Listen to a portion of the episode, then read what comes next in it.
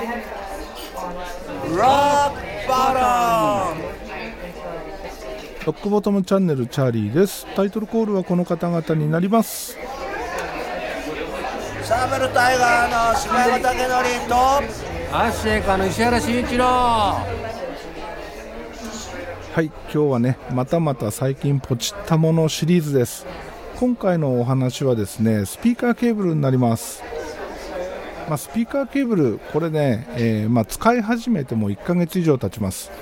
1ヶ月以上使い込んだ上での、まあ、レビューというかね。で今回ポチったケーブルはですね親出っていうメーカーのイノベーターっていうシリーズの、まあ、いわゆる高級ケーブルですね。え、このケーブルオーディオインターフェースとパワードスピーカーをつなぐっていう目的で、え、購入したので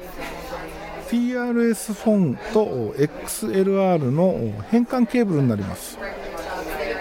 TRS フォンって何？っていう人も多いと思いますがいわゆる標準フォンのあのぶっといやつね。標準フォンのステレオタイプのプラグですね。えなんでステレオタイプなのかっていうと XLR の端子ってピンが3つ出てますよね、えー、この3つのピンっていうのはプラスマイナスグランドなんですよ。で、えー、標準フォンって、えー、モノラルタイプだと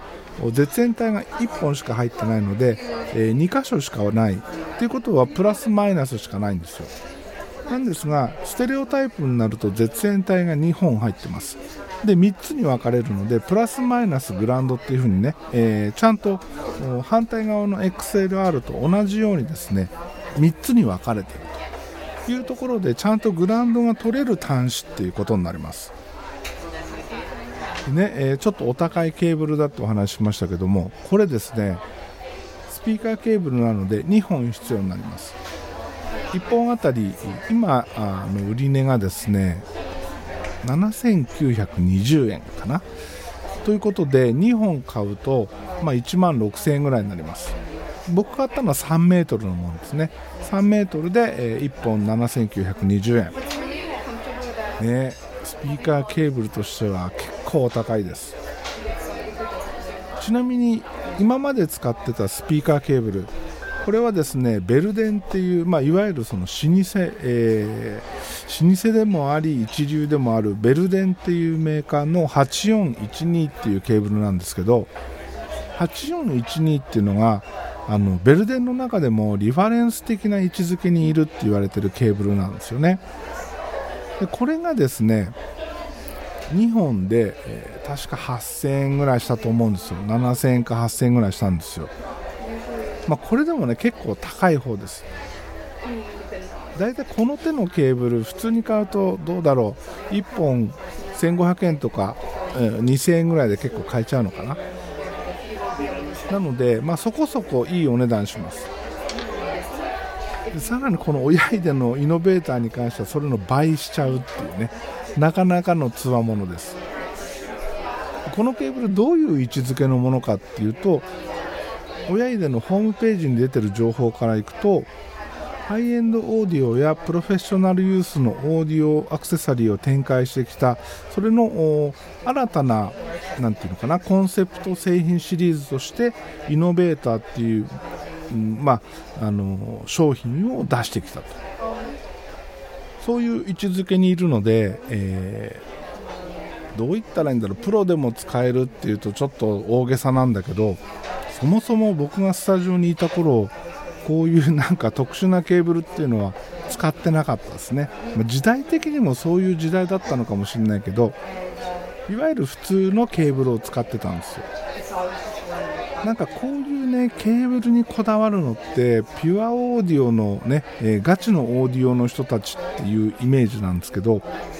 今時はね、あの、ギターにしろ何にしろいいケーブルを使うっていうのはある意味当たり前になってきてるからそういう意味では今っぽい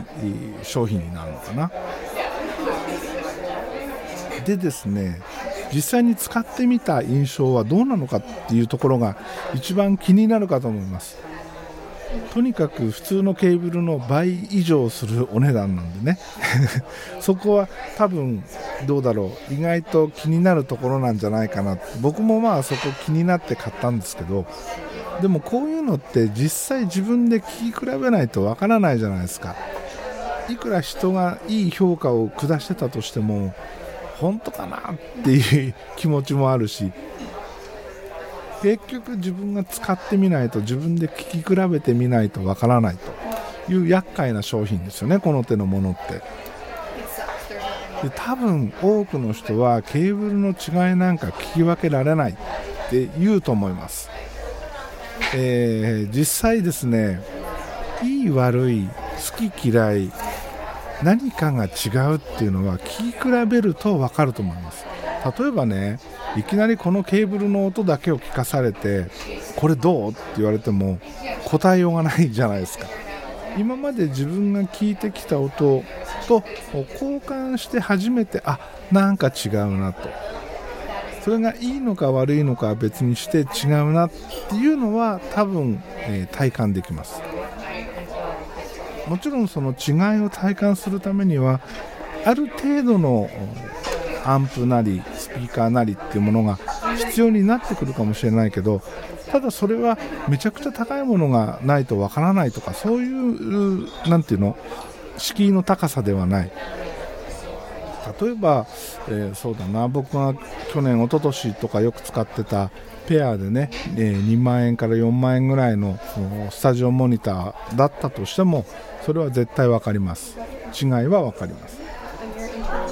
で今回のこの僕の場合での違いね。ベルデン8412とこのイノベーターの違い。これ、えー、実際どうなの？っていうところでお話しするとですね個人的にはベルデンの方が好みかな。これねオーディオインターフェースのせいでもあるんですけど今僕が使ってるオーディオインターフェース持つ M4 っていうね3万円ちょっとぐらいかな。の、まあ、いわゆるその安い部類のインターフェースなんですけどこれね、えー、音はすごいその何ていうのかな。フラットで今っぽい音でそういう意味ではいいんだけどパワー感が全然ないんですよ。ボリューム上げていってもパワー感があんまり出てこないっていうか。でそういうオーディオインターフェースだからベルデン8412だとさらに物足りなく感じるんですよね。でそれに対してこの親出のイノベーターはですねミッドからローにかけてもっと盛り上がってるんですよ。ボーンって出てくる感じがあるんでこのオーディオインターフェースに対しては親出の方が合ってる。例えばもう1台インターフェースがあります。ユニバーサルオーディオのアローっていう、えー、インターフェースなんですけどあっちだともっとね、えー、この M4 よりもパワーがあるんですよ。パワー感前にガンガン来る感じがあるんですけどそれだったらベルデンの方がいいと思うんですよ。持つ M4 に関して、まあ、持つ M4 だからっていうかそのパワー感のないオーディオインターフェースにつなぐんであればベルデンよりも親出の方が合ってる気がする。で親出はどんな聞こえ方をするのかっていうところなんですけど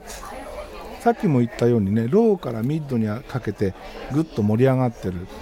でベースの音が特にですねガンガン聞こえます。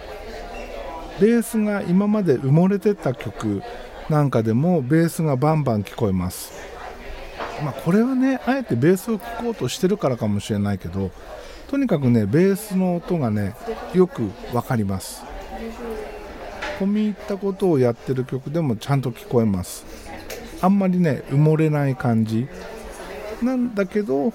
その他の部分そのローからミッドにかけて持ち上がってるそのベース以外の部分がちょっとね出過ぎかなっていう、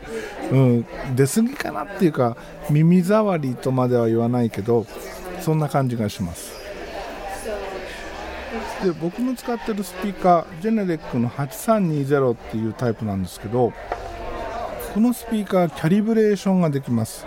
えーまあ、いわゆる調整マイクをリスニングポイントに立てて、えー最適な状態に調整してくれるっていう機能なんですけどその機能を実行するとですね後からそのジェネレックの方からですねいろんな波形の、えーていうのかな情報が送られてきます。キャリブレーション前、えキャリブレーション後どんな処理をしたかっていうようなね、えそういう波形がたくさん送られてきます。でこの機能を使ってですねベルデンと親入れのケーブル比較してみました。両方でキャリブレーションして、比較してみました。そうするとねやっぱり、えー実際自分で聞いた時、えー自分で聞いて思った印象と同じでですねローからミッドにかけての波形が結構違います。でこの波形の違いを説明するとなるとめちゃくちゃなんかややこしいことになるのであえてねそこは今話しませんけどとにかくケーブルの違いでここまで波形が変わるかっていうぐらい違います。今までねこういうのって目で見ることができなかったからなんかものすごいね斬新なんですよ。でこれはね面白いですね。まあこれあのキャリブレーションできるスピーカーだったらもしかしたら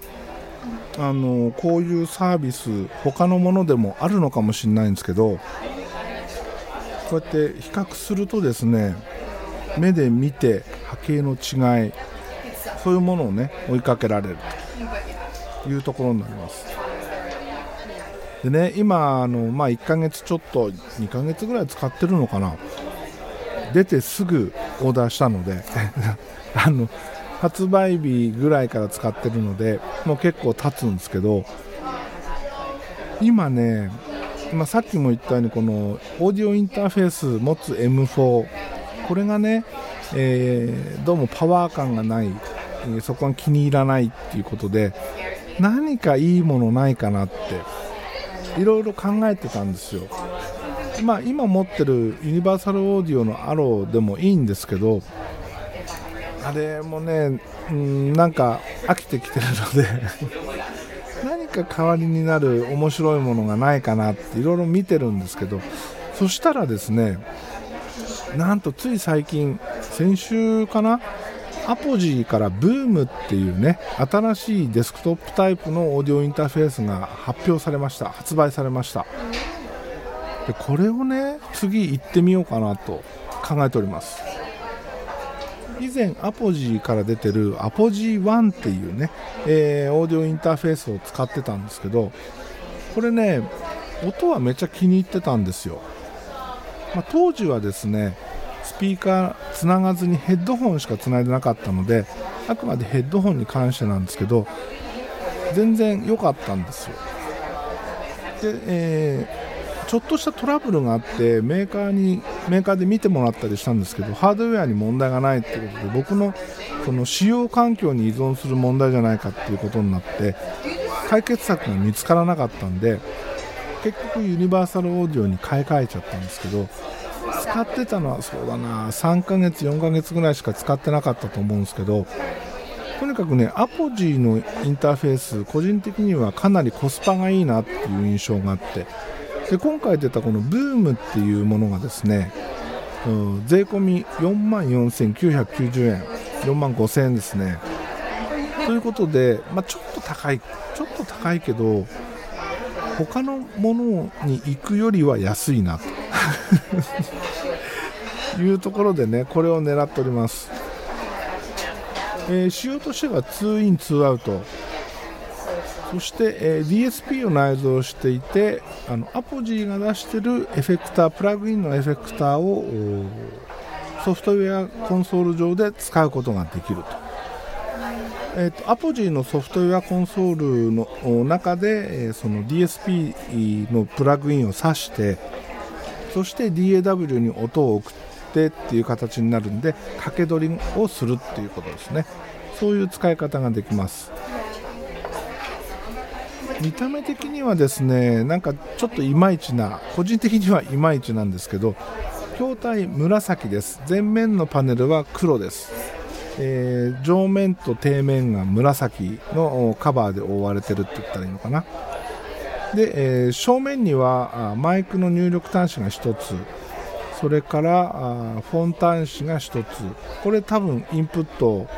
の2チャンネル目だと思います。多分マイクマイク入力は1チャンネルってことなんでしょうね、うん、でつまみが1つだけあって、えーこのつまみはですねプッシュしていくと使用目的が切り替わるっていうタイプですね、えー例えば、えー1チャンネル目の入力レベルそれから2チャンネル目の入力レベルヘッドホンのボリュームスピーカーのボリュームっていう風に切り替わるんだと思います。でこいつのね、えーもう一ついい点はヘッドホン端子が背面にあるということで前が比較的すっきりします。本当はねマイクの入力も裏にあるのが理想的なんですけどうんまあこれはしょうがないですね。本当ねアポジーのインターフェースアポジーの中では低価格な4万円台っていうね。すごいよね。よそのメーカーだったら低価格っていうと大体1万円台2万円台なんだけどアポジーの場合は4万円台、えー半ばで、えー最安値ですからね、うん、で実際ねアポジーってあのヘッドホンアンプとかも出してるんですけどそれもめっちゃ評判良かったですよね。でこれもまあその辺結構期待しております。一応ねこれえ今狙ってますけどまあ買うかどうかはまだ未定と。オーディオンターフェース何に使うの？何に使ってるの？っていうところなんですけど、まあ、基本このポッドキャストの収録それと、まあ普段一番よく使う用途としてはそのスピーカーを鳴らすための、まあ、インターフェースっていうところで使ってるので本当はねこういうの音聞いてから選びたいけど自分の環境で聞かないと分かんないですからね。もしくは今のものと聞き比べできる環境で聞かないと分かんないですからね。だからちょっと難しいなっていうのはあって、まあ、実際これをすぐポチるのかどうかって今悩んでるとこなんですけど一応今の候補としてはこのアポジーズームっていうねオーディオインターフェースを狙っております。そして、えーもう一つポチったものあります。もう一つポチったものはですねこれ誰得っていう情報になるのかな？今ドライバーセットです。ドライバーセットってどうよっていうとこなんですけど僕ねずっとスナップオンっていうメーカーのドライバーが欲しかったんですよ。スナップオンの、えーグリップがですね、まあ、昔からあるこうなんていうのかなプラスチックだと樹脂だと思うんだけど、えー細身のね、えちょっと長めのグリップの昔からあるそのいわゆるクラシックタイプっていうのかな。それが欲しくてしょうがなかったんですけど、えーその製品自体がすごい高いんですよ。僕今回買ったドライバーはですねウィリアムズっていうところの6本セット。これを買ったんですけどこのウィリアムズっていうのはですねスナップオンツールズのグループ会社の一ブランドなんですよ。スナップオンツールズっていうその工具メーカーがあってそこのスナップオンっていう刻印の入ったスナップオンとして出してるドライバーセットを買うと大体ね3万円半ばから4万円ぐらいするんですよね。それがですねスナップオンツールズの中でもウィリアムズブランドで出してるものはですね、えーなんと今、あのーこれ安くなってるんだと思うんですけど1万1000円ぐらいで買えるんですよ。で、えーグリップは僕の欲しいスナップオンと同じ形状をしてます。でこれねいろいろ調べたんですよ。ウィリアムズってどういう立ち位置なんだろうっていう。F1 のウィリアムズじゃないですよ。ドライバーメー工具メーカーのウィリアムズ。でこれねいろいろ調べてみるとドライバーに関しては基本的に刻印が違うだけなんじゃないかっていうね。スナップオンって入ってるかウィリアムズって入ってるかの違いだけみたいなんですよ。で、えーこれを買ってみました。まあ、仕事でも使うしプライベートでも使うし、えーいろんな面でねドライバーってセットとしてねいろんなサイズを持ってった方が、えーまあ、便利なのでもともと欲しかったしでこれを買ってみたんですけど